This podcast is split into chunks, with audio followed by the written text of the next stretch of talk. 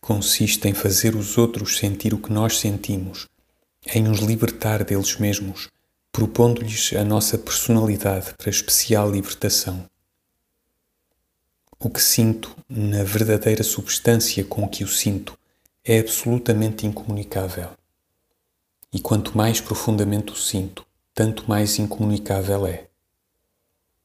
Para que eu, pois, possa transmitir a outrem o que sinto, tenho que traduzir os meus sentimentos na linguagem dele, isto é, que dizer tais coisas como sendo as que eu sinto, que ele, lendo-as, sinta exatamente o que eu senti.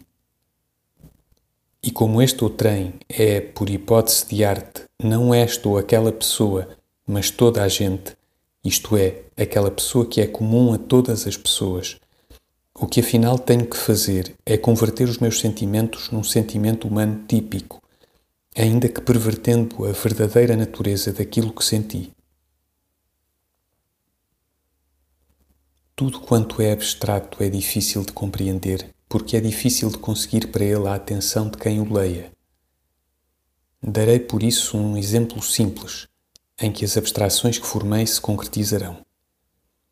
Suponha-se que, por um motivo qualquer, que pode ser o cansaço de fazer contas ou o tédio de não ter que fazer, cai sobre mim uma tristeza vaga da vida, uma angústia de mim que me perturba e inquieta.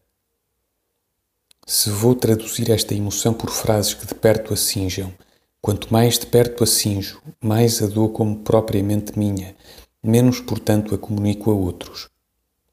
E se não há a comunicá-la a outros, é mais justo e mais fácil senti-la sem escrever. Suponha-se, porém, que desejo comunicá-la a outros, isto é, fazer dela arte, pois a arte é a comunicação aos outros da nossa identidade íntima com eles. Sem o que nem há comunicação nem necessidade de a fazer.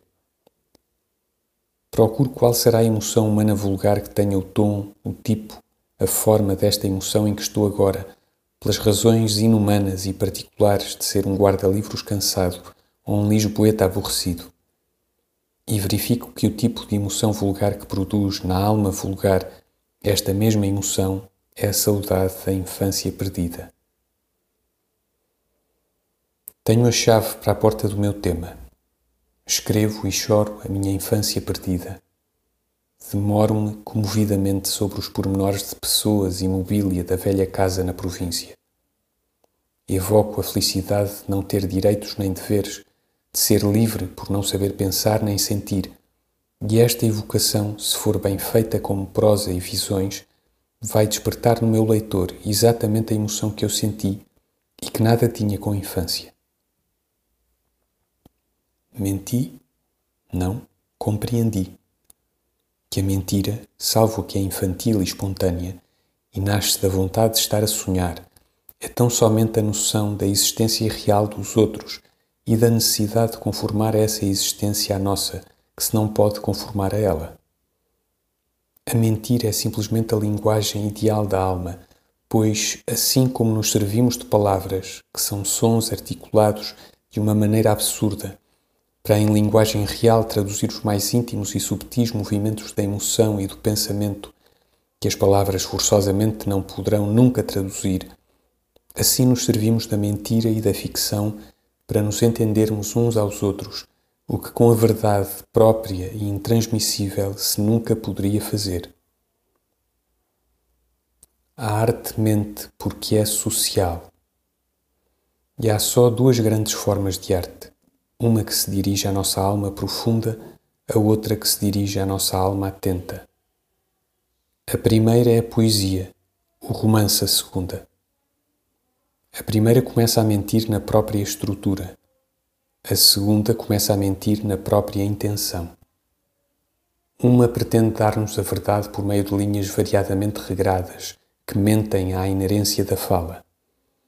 Outra pretende dar-nos a verdade por uma realidade que todos sabemos bem que nunca houve. Fingir é amar.